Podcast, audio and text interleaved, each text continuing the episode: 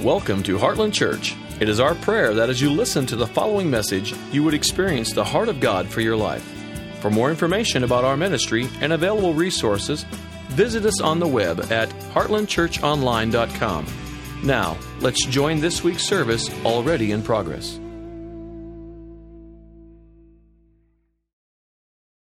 Talked about the relationship between the ecclesia and the basileia. In the New Testament, the term, the Greek term translated kingdom, is basileia, the kingdom of God. That was the message of Jesus. Jesus only mentioned the word church or ecclesia twice, but he preached on the basileia a lot. The, the, uh, now, the apostles talked more about the church and not as much about the ecclesia, but Jesus laid the foundation of the kingdom, and then the apostles talked about the church, which was the avenue by which we advance the kingdom. And so we talked about the relationship between those two words. And uh, we talked about how the ecclesia without the basileia, or the kingdom without the church, is like an embassy without a nation. It might have a nice building, but it's got no authority, it's got no power, and it's got no one to represent. And for too long in the church, we have equated the church with the kingdom in the sense that we've made them synonymous. I was, I was trained in ministry, in Bible school, that th- these two terms were synonymous, that the church was the kingdom and the kingdom was the church. And the fact is, that is untrue. That is, that is not true. It's, the kingdom is so much larger than the church. I love the way my spiritual father, Jack Taylor, puts it. He says, All of the church is in the kingdom, but not all the kingdom is in the church. The church is merely a subsidiary of the kingdom. And that is important for us to understand because there is so much more to what God is doing. The church is the training ground, the church is the kingdom colony of the kingdom in this world. The Roman people, the Roman, uh, you could make a strong argument that when Scripture says that Jesus came in the fullness of time, you could make a strong argument for one expression of time being fulfilled or things being ripe for Jesus coming. Because when it says the fullness of time, it's not talking about a date on the calendar. Uh, in God's economy, it's talking about God's purposes coming to fulfillment. And so, in, in God's economy, what God does is He releases a fresh age or a fresh eon or a fresh time through revelation. The fullness of that revelation then transitions us into the next age. And so God is moving on, He's moving things forward through revelation and the stewardship of that revelation. So it's important when God releases something into your life, a new insight, a new revelation, whether it's as an individual or as a corporate people, that we steward those well because there's a purpose for everything that God shows us. And we bring that into the fullness, into the full intention that God had for releasing that, and that transitions us into the next stage of God's purposes. know if that made sense or not. But it's very important for us to understand. Hallelujah. Good. Because you're just looking at me. I need some engagement here. So, uh, we're going we're gonna get some people just to wave some hankies, you know, and say, Woo, preach it, Pastor. You ever preached in a place where they say, Preach it, preach it? Man, it makes you feel like I'm trying, I'm trying. So, anyway, the, the, the, scripture says in Galatians chapter 4, I believe it was verse 6, that Christ came in the fullness of time. It's a fascinating passage. Because it begs the question why, Lord, with the fall in Genesis, did you wait several thousand years to send the answer to the problem? Why didn't you send him the next day? Why didn't you release Jesus into the earth the next generation? Why did it go? Because there were things that God had in his heart. There were things that had to be fulfilled. The stage had to be set to release the answer upon. And I can make a strong argument historically for what the Roman people established for the kingdom to be released.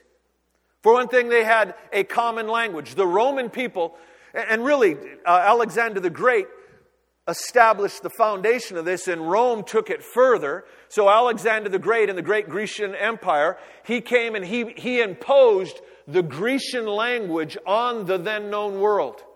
So now there was a common language by which the scriptures could be written and spread quickly. And so we had this Grecian language. Er, Greek is one of the most expressive, exact languages that has ever existed.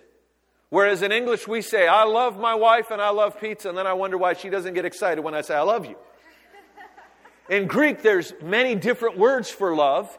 And then there's prefixes and suffixes, and there's the, the order in which that word is in the sentence, which really brings it to bear and really brings the point home. And so God established the English language. He had the Roman people subject the then known world under Roman rule or Pax Romana. And then what they did is they paved roads all over the then known world so there could be quick travel. And the Roman kingdom, in, as a citizen of Rome, you had tremendous personal rights. You had guaranteed rights. Now, if you weren't a Roman citizen, you were a little more than, you know, a, a something that was owned, but you, if you were a Roman citizen, you had great rights. And so God raised up the Apostle Paul as a Roman citizen who could travel on these roads and spoke the Grecian language, and he was schooled in, in Hebrew, and he could, he could spread the gospel quickly. And it was in the fullness of time that God brought forth his son. So there's these, these types of things. But another aspect that Rome brought to the table was the form of government that Rome established. And again, it was precipitated by the Grecian Empire. They were brilliant in their military strategy and their governing strategies. But I'm telling you, Rome built upon that and took what the Grecians did and put it on steroids. And they established a form of government that was perfect to communicate what the kingdom of God was. Now, I'm not saying that Rome was perfect by any means. They had some psychopaths as Caesar, but they did, they were the emperor. They were known as the king of kings, and they would delegate partial kingdoms. They would delegate subservient kingdoms under their empire to men, and they would rule for them. And it's a picture of what God does for us. And there's, there's a whole lot to do with it. But one of the aspects of the Roman kingdom that was fascinating, they were the first kingdom to ever colonize and not in, in, in, the past what had happened uh, you look at persia and babylon and all these other kingdoms you see it all throughout the old testament and for that fact all throughout ancient history rome changed the strategy but prior to rome they would go and they would conquer a kingdom they would kill all the, the warriors and then they would subject the other healthy males and females and children and they would haul them back to the conquering kingdom and subject them into servitude. So they would take you out of the land in which you were raised and they would conquer you. They would strip you of your rights, strip you of your culture, and take you back to the conquering kingdom, and then you would become Babylonian or Chaldean or whatever, Persian, and you'd have to serve under them. Rome didn't do that.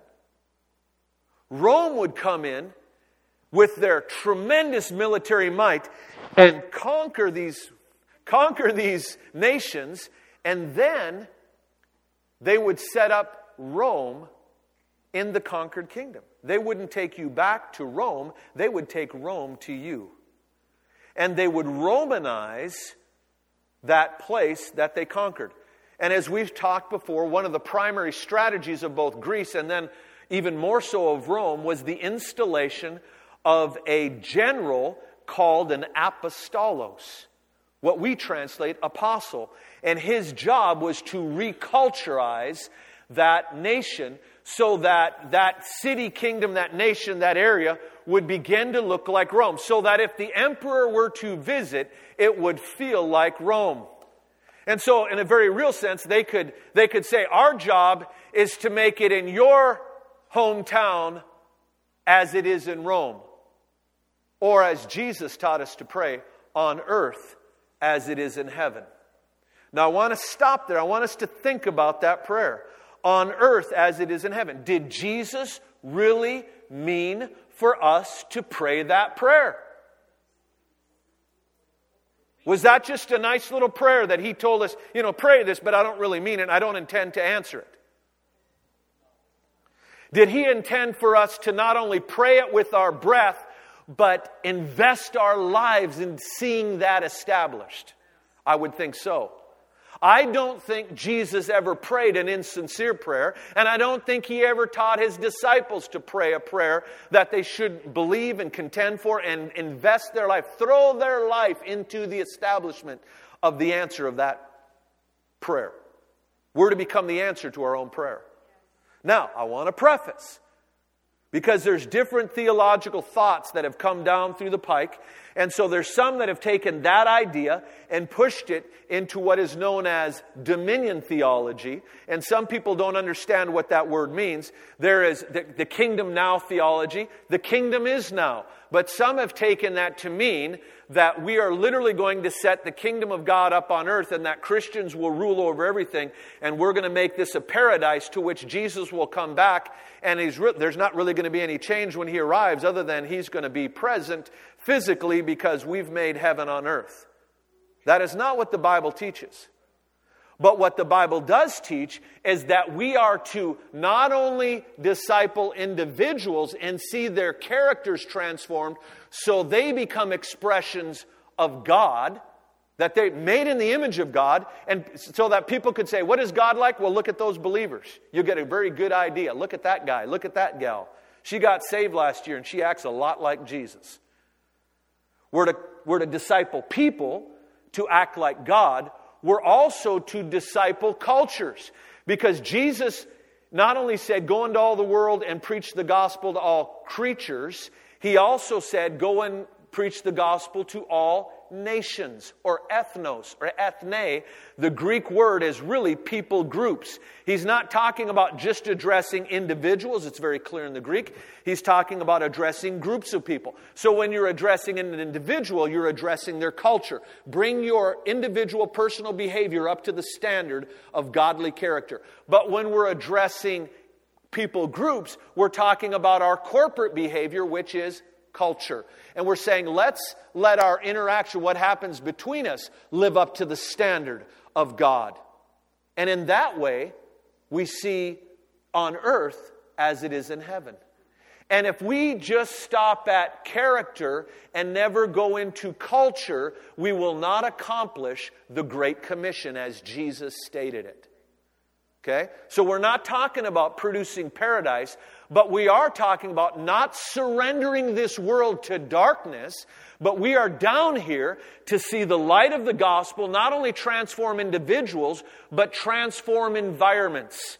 Jesus really is concerned. I, I, matter of fact, I would go as far as to say the United States of America has been one of the grandest experiments of taking the Bible and seeing it as established in a culture. It is, it is the closest form of godly government we've ever seen in take disseminating the principles of God's scripture and then evaluating how can we form a government that matches the scripture.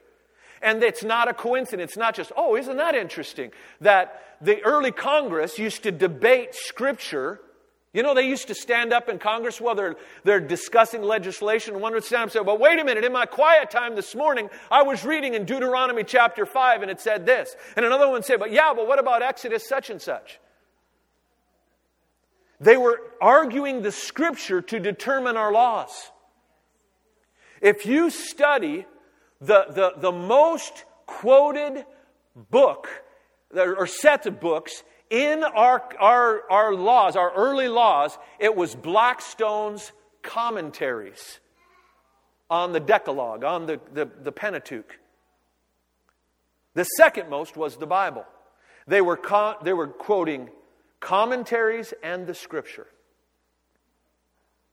It's not a coincidence that we as a nation have enjoyed tremendous prosperity, tremendous freedom, and have also become a beacon of freedom for the rest of the world. And in this day and age where we have we are being taught by many to be ashamed of our heritage because all they do is highlight the dark spots of our heritage, and there are some. And we need to own that. But the fact is, we have also been a nation that have been willing to own that, pass legislation, and deal with these matters. It's not a coincidence, the tremendous prosperity the tremendous freedom and the tremendous freedom. We, we we, were the, we have been the only nation in the world that has fought wars to liberate other countries. That we fight a war, and rather than subject them to our servitude, we rebuild that nation so they can once again be free. It's, it's an anomaly in all of human history. Those things are not coincidences. It's like, well, isn't that interesting? They built it on Scripture and there's a lot of good results. Wasn't that weird? No, it's not. This, this is the result of this. So, how we got into that, I don't know. But anyway, it's true. It's good preaching. Hallelujah. So, what we need to realize Rome had these colonies, the colonization. They would go in and they would begin to disciple the communities, the villages, the cities, the nations, the people groups. And so Jesus came on the scene and he said, I will build my ecclesia. An ecclesia was a group of citizens under Rome, and it was under the Greeks again established this concept. The Romans pushed it farther, and they would gather and they would legislate what was going to happen. They would discuss and they would come together. How are we going to, how are we going to carry out the wishes of the emperor? How are we going to establish this? How are we going to function as a city? And Jesus chose that term rather than synagogue, rather than temple, rather than some other religious terms that he could have. He said, I will establish my ecclesia, and the gates of hell shall not prevail against it. The church, the ecclesia of God, is really the colony of heaven in a given location. We are heaven's representatives. In one sense, we're an, we're an embassy of the kingdom. We are here to represent our king and to begin to infiltrate as servants, not to lord over, but to serve under and become the leaven of the kingdom and influence by wisdom, power, and love, and see the gospel begin to bear fruit in the individual's life and in the life of that city culture. So that is the ecclesia. Now, I touched on this a couple weeks ago and I wasn't clear. I didn't get into it because there's so many things I was talking about. But I talked about how the, where this word church, which was the, I want to say it was the old English word kirk, uh, where, where that began to get traction and it was no longer being translated as the ecclesia because the ecclesia, matter of fact, it was, uh, I mentioned this a while, uh, a couple weeks ago. Uh, my mind is blank. But, anyways, he was, he was the original English translator, and he, he translated it assembly. And that really is a good translation. Uh, the, the assembly of people, but they're assembled for a purpose to execute, uh, to, to determine and execute the, the wishes of the people and the kingdom. Uh, the reason it was no longer translated that way was because under King James, King James wanted to he wanted to centralize all the power in himself. And so he was not only the king of England, he was the, the leader of the Anglican church. And so he said, We're going, and he, he broke off of the. Uh, well, anyway, he's, he was a leader of the Anglican church, and because that would send the wrong message for the form of government he wanted, he said, translate it church. And so it, it's gotten traction and it's really lost its impact. And so we need to understand what the ecclesia is it is the gathering of the saints for the purposes of the kingdom. Now, there are several purposes for our gathering. There is equipping so that we can learn, we become enlightened about kingdom ideals, and we come out and we become the ecclesia of God outside these walls. But one of the main meanings of this word demands that we realize the centrality of intercession and prayer to our existence. When we talk about being the church, the ecclesia of God, one of the central focuses is that we receive revelation from God and we legislate through intercession and proclamation.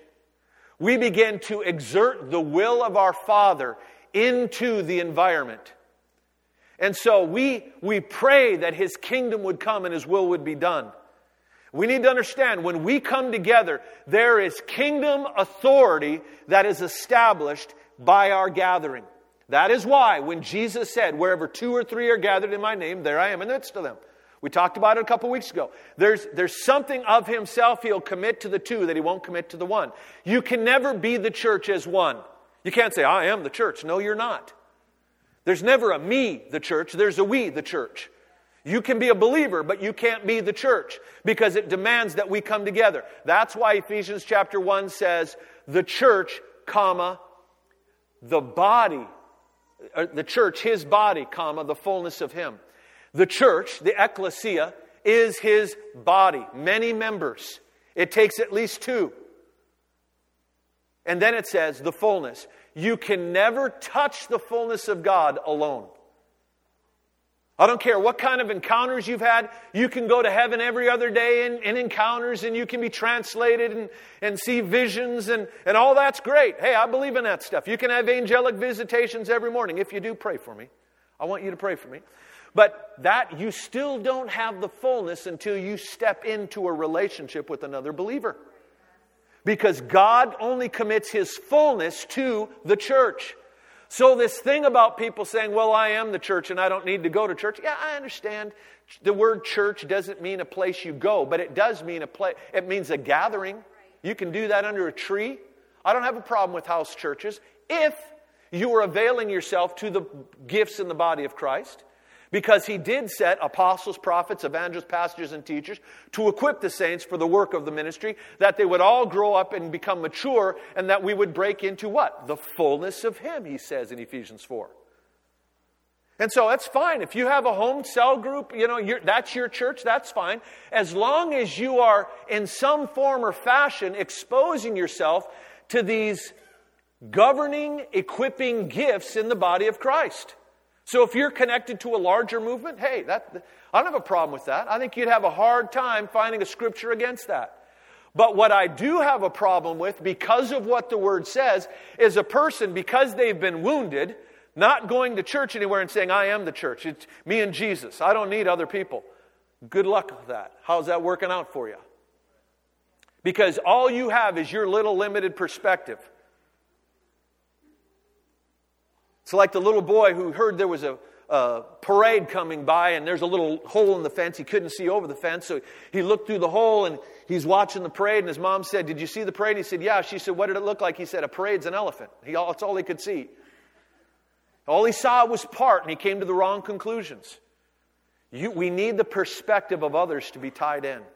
So, it's important for us to understand that when you get saved, your faith is to bring you into two experiences.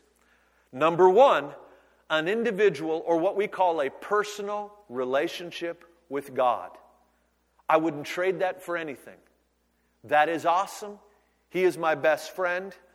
When he accepted me back, I was ruined for life. From the moment his manifest presence came into the room, I was ruined and I've never recovered. It's been over 30 years, 35 years, almost 35 years now.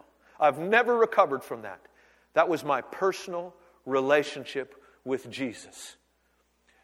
But that invasion of his presence into my life was also to introduce me into a corporate relationship with Jesus.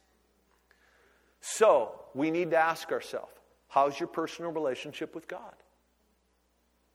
Are you staying up to date on your relationship? When's the last time you hung out with Jesus? When's the last time you spent some time together and you let him little, whisper things to your ear and minister to your heart? And he began to tell you who you are and who he is, and you had that fellowship, so you went out strengthened. That is so very important. My son Noah, he's down in Medellin, and at, at YWAM, and he wrote Roger, he said, I'm, I'm realizing how important this devotional time is. I'm thinking, yes, glory. That was worth the investment right there. That every morning we get up early and we, you know, we get, spend time with Jesus. Yes. We need to learn what is, you know, we need to guard our personal relationship with God.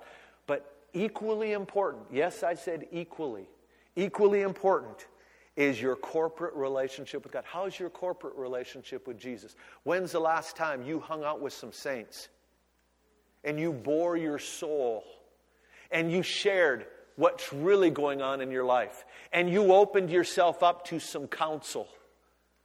And you went out of your way to help some other people. I was in Panama. Every time I go, something happens with my house, you know. And this time a faucet started leaking and our wood floor began to buckle.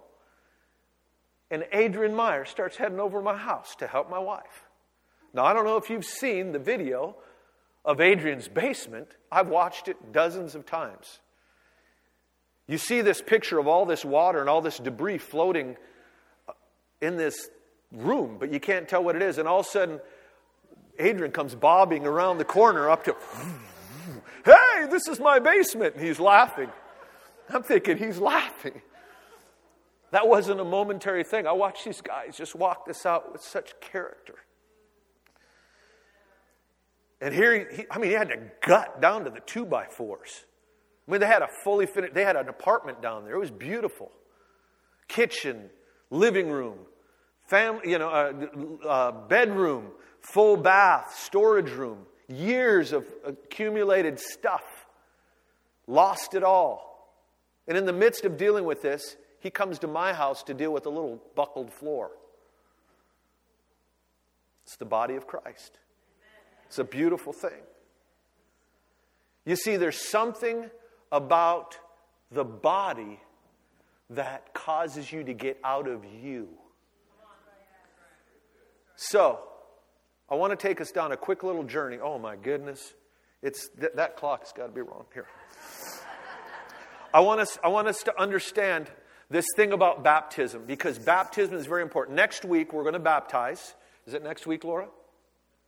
Next week we're going to baptize the ones we were supposed to baptize the night the whole city got baptized. Okay? And uh, let's take that as a prophetic sign. Amen? Hallelujah. Baptism, ha- there's, it's an interesting study. We're going to just burn through some things, okay? But it's important for us to understand. Ephesians chapter 4, where it talks about the fivefold ministry, he starts with this. He has a little phrase in there. He says, There is one faith, one Lord, one baptism, one God and Father of all, who is in all and through all, and and then he says, But to each of us, he has given a measure of the gift of Christ. So he's talking about the oneness, and then he begins to talk about how we each have a portion, and he's going to sum it up through the fivefold that the way we bring all our portions together so we can have the fullness. That's the whole message of Ephesians 4. But he makes a statement there is one Lord, one faith, and he says one baptism. One baptism. Hebrews 6 talks about the foundations of the faith, and it says, Let us not lay again the foundations of the faith. Uh, repentance from acts that lead to death, faith in God, the laying on of hands, instructions in baptism, and that names a couple more. Instructions in baptisms, plural. Now, what's the deal with that? Paul talks about one baptism. The writer of Hebrews, whoever that is, I kind of think it's Apollos, but we don't know. He says instruction in baptisms, plural. Is that a contradiction? I believe it's two ways of looking at one truth. Because there is, there is, really, you can look in the New Testament, there's five baptisms that you can see. You got John's baptism in water, a baptism of repentance. You've got Christian baptism, where you're baptized into his death. That's also in water. You got Jesus speaking of a baptism of suffering. Then you've got Jesus speaking of the baptism, or Paul talks about a baptism in the Spirit, and Jesus, or John the, uh, the Baptist, talks about a baptism in fire as well. So there's, there's these different nuances. But from Paul's perspective, Paul sums all of these up as one baptism, and you can look at them that way and you realize they're all at one little facet of the whole. What do I mean by that? What John began with his baptism of repentance, Christian baptism finishes. Because John could baptize you into, uh, into repentance. You, you're saying, I'm done with the past. I own what I was. I, I, I, deserve a watery grave. I deserve to die. I'm going to embrace this death, and I'm going to put everything I used to be under the water, and I'm going to come up a new person. The problem is they would, they would forsake the old, but they had nothing to come to because Jesus had not yet provided a new life. John was paving the way for what Jesus would lead us into. So when Jesus died, he Before he dies, he goes into the water because he said, I must fulfill all of righteousness. What does he do? He goes in the water, he goes down. He doesn't have a sinful past to say no to, but what does he have? He says, I am going to, in essence, he was saying, I am going to say no to the right to lead my own life. I'm only going to say what I hear the Father saying. I'm only going to do what I hear the Father, see the Father doing. He goes down in the water he comes up, and immediately a dove descends upon him in bodily form. The heavens open, and a voice speaks, You are my son, in whom I'm well pleased. And immediately he was driven by the Spirit into the wilderness to be tested. So now he's come under the anointing. He's given up the right to rule his own life. He wasn't sinful, but he did have a self life that he chose to say no to. He went in the water. And so we see in Jesus' baptism, down in the water, up in the Spirit. So we have this John's baptism, we have Christian baptism, and then Luke, in Luke chapter 3, John the baptizer spoke of, he, he, he said, What I do with water, the one coming after me, Jesus, the, the guy who I'm not even worthy to tie his shoes, he's going to do what I do with water with the Holy Ghost and fire. So he gives us these these two expressions of baptism in that little phrase there. So he said that I put you down in the water, you're soaked, you're, you're immersed. It, the, the, in the Greek, it's very clear immersion. You're, you're saturated because it's a watery grave. When we die, we don't just sprinkle dirt, we bury him.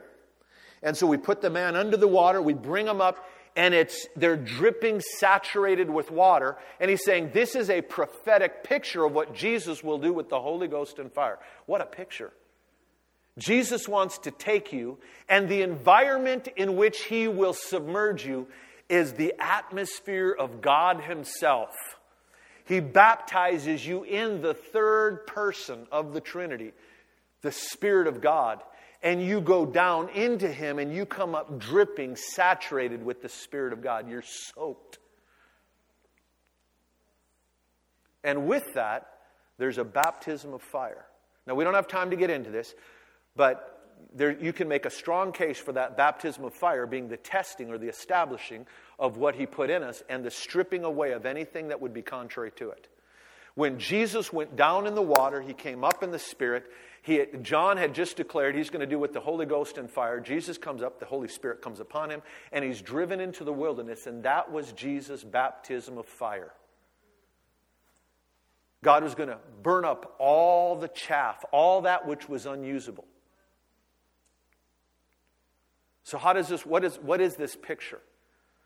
Well, in baptism, and this is very important for us to understand, in our relationship, our personal relationship with God and our corporate relationship with God, there's a baptism that applies to both. Your water baptism has to do with your personal relationship with God. But your spirit baptism has to do with your corporate relationship with God. And it's a facet of the baptism in the Holy Spirit we often don't talk about. And I want to show it to you this morning. So I've got 10 minutes. This is just pray for grace. Water baptism, it, well, let me back up and put it this way. If you look at all of Scripture, let Scripture interpret Scripture. There's a hermeneutical law. Hermeneutics is the science of biblical interpretation. It's really the science of literary interpretation. You, there are certain rules by which you study literature, and especially the Bible. One of the, one of the primary, the first rules of hermeneutics is the law of first mention. In other words, the first time you see a phrase, it crystallizes the meaning. And every time you read that phrase after that, you've got to take into consideration the first mention because it gives you the first idea or the lens through which it, it may be elaborated upon, but that first mention is crystallizing the meaning of that word. The first time we see this word baptism is in Luke, where John says, What I do with water, Jesus is going to do with the Holy Ghost and fire. It's baptism. John baptized into repentance, but he baptized in water. Note that. In water, into repentance. It was always in a substance, into an internal experience to declare to others and to enter you into this prophetic reality, okay? In and into. That is, the, that is the formula of baptism all through Scripture. Again, let's go through our baptism. In John's baptism, in water into repentance. In Christian baptism, very clear in Romans chapter 6. Do you not know that we who are baptized are baptized into his, not repentance, his death? So, John's baptism in water into repentance. Christian baptism in water into his death. The baptism in the Holy Spirit, we are baptized in the Spirit. A lot of people will use that phrase a little sloppily. I was baptized by the Spirit. No, you weren't. Jesus baptizes you. John told us, the one coming after me will baptize you in the Spirit. The baptizer is Jesus. The substance of your baptism is the, is the Spirit. But what is the into? That's the question. When you're baptized by Jesus in the Spirit, what are you baptized into? That's the question. We'll answer that in a moment. So we have this, we have this uh, formula all through Scripture. The other thing you must realize about baptism and we, we intuitively understand this about water baptism, but we fail to understand it about spirit baptism. And because we don't, there's a whole segment of the body of Christ that comes to the wrong conclusion about this. They're good people. I'm not saying, you know, they're, they're good people. They just, because they miss this one point. and the point is this baptism is always something that is performed after the fact. What do I mean by that? We do not believe in because the Bible does not teach what is called baptismal regeneration. Baptism does not save you.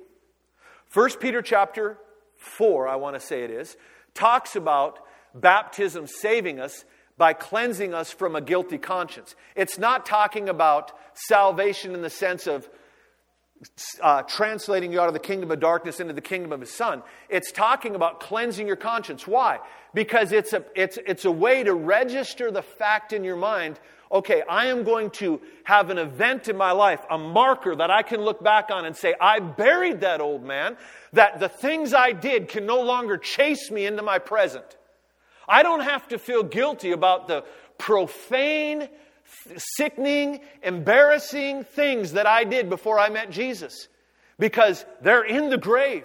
I don't worry about those things because I can look back and say, in 1983, Dell Lombard at the Open Bible Church on Euclid put me under the watery grave, and that old man was left there, and I came up free from those things. That man is buried.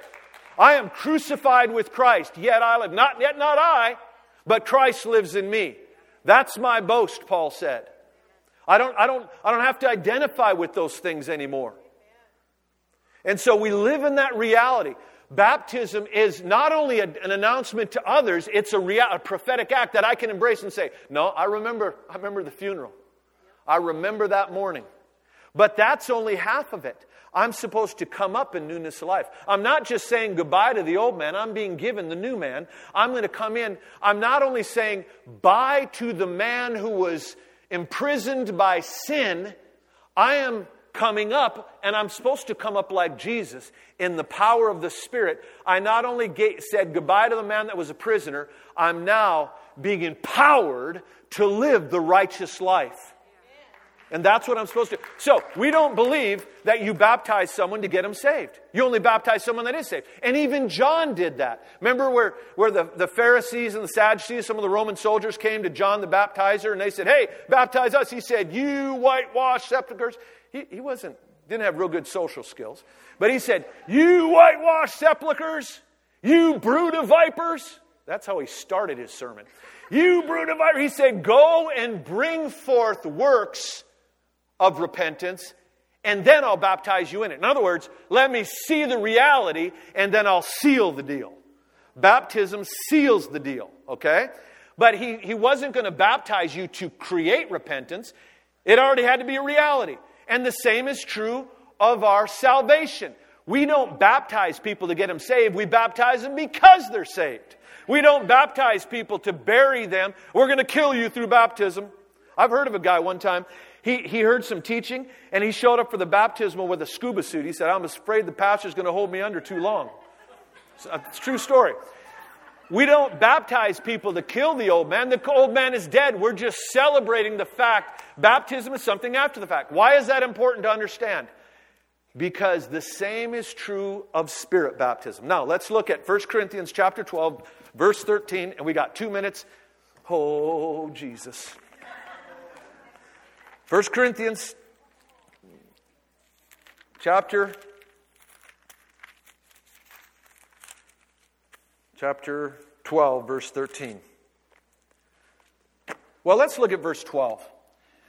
The body is a unit, though it is made up of many parts. And though all of its parts are many, they form one body. You're a knuckle, I'm an earlobe, together we make a body. So it is with Christ. And here's the verse, verse 13. For we were all baptized my translation, I'm reading the NIV, says by, and there's a little b by it. And then you follow that b down, and it tells you the Greek word there is, it's pronounced N, but when you translate it, when you write it, it looks like Ev, E V. It looks like a cursive E and a V. And it can mean by, in, with, into. It's the context that determines what it means. So, one of the things we got to do is we got to let ter- Scripture interpret Scripture. And so, if we look at whenever this word baptism is used, we see that there's a baptism in and a baptism into. So, we take that and we look at this verse and we realize this is baptized in the Spirit into one body. Now, there's different, different scholars will argue about this, and there's a big debate, but I'm just telling you that that's what it means, okay? Trust me, I'm your pastor. For we are all baptized in one spirit into one body. To be consistent with the rest of Scripture, it's in, into. We all agree on that? Okay, just pretend. Whether Jews or Greeks, slave or free, and we are all given one spirit to drink. Here's what it says. Listen to this. I'm going to back this up so I don't fall off the platform. He says, You're baptized in water into repentance. You're baptized in water into Christ's death. We are baptized in the Spirit into the body of Christ. You see, we're, baptized, we're always baptized in a substance into an experience. In a substance into an experience. In water into repentance. In water into Christ's death. In the Spirit as the substance, but the body of Christ is the experience. Why is this important? If you look at the context of this scripture, the context is spiritual gifts and the body of Christ. That there are many members. And you don't get the body without hooking up with some. I can't use that term anymore. I'm sorry. It's I'm an old school guy. That didn't mean what it means today. You can't get in the body. You can't have the fullness of Christ unless you connect with other believers. You've got to have relationship with other believers, and then you begin to see the fullness. And then you begin to utilize your gift. Your gift is largely irrelevant when you're alone. Let me say it again. Your gift is largely irrelevant when you're alone. You were, and so here's the deal. Paul said this is one baptism. From his perspective, he's saying, listen, it's all one package deal. You repent, you go down in the water, you have your watery grave, you come up, and the Spirit comes upon you. You went down in death and you come up in resurrection life. The Spirit comes upon you so that you now live for the body. Before you got saved, you lived for you. Now that you are baptized, you live for the we. You live for the body of Christ. And the best you is the you that lives for the we. Because God has put stuff in you, He's pounded it in your DNA, but it'll never be called out unless you're relating with the we. And so it's so important. I'm going to tell you, the power of God that came at Pentecost was what kicked the church off that what made the church the church was the baptism in the Spirit. And it was the love of God that melted us down and welded us together. And if we don't, if we don't break into that aspect, we have fallen short of what God intends. Let me close with this, and maybe we can elaborate this on this next week. there are three primary manifestations of the Spirit coming upon you in your life wisdom, power, and love. The New Testament talks about all three as, as the Spirit of God coming upon you. We, as Pentecostals, well, those of us who were raised as old line Pentecostal, I'm not talking about the new wave charismatics, I'm not talking about the third wave vineyard movement and the revival movement. I'm talking about, I'm talking about the old time Pentecostals, of which I'm not old time, don't, don't correct me. I'm not old time, but I am, I'm on that line. We emphasize the power of God, and I love the power of God. But we need to be careful that we don't let go and fail to, for, fail to cultivate these other two wisdom and love. And I would say to you, the most foundational and the most crucial, the greatest of these is love. The baptism of the Holy Spirit is a baptism in the love of God. And it's that which makes us the body of Christ. Because all of a sudden we come up and we look at each other with different eyes. It's the love of God through us, and we begin to see one another through the eyes of God, and we have a deep affection for one another to bear one another's burdens, to meet one another's needs. And it's a baptism of love. It's the love of God that melts our heart when we realize how much He loves us. And the second stage of that thing is all of a sudden I can't help but love him back. It's the love of God with me as the object of his affection. But then it's the love of God with him as the object of my affection that flows directly out of that first stage. But third stage love, when love matures, it's the love of God. I begin to pick up his affection for others and I begin to relate with them through his eyes. And that welds us together and makes us the body of Christ we can sum it up with this. If we are a spirit filled church, then people should say, Oh my goodness, they love one another. And if we don't, we aren't. We are not spirit filled. You've been listening to a presentation from Heartland Church in Ankeny, Iowa. For more information about our ministry and its available resources, visit us on the web at heartlandchurchonline.com. Thanks for listening.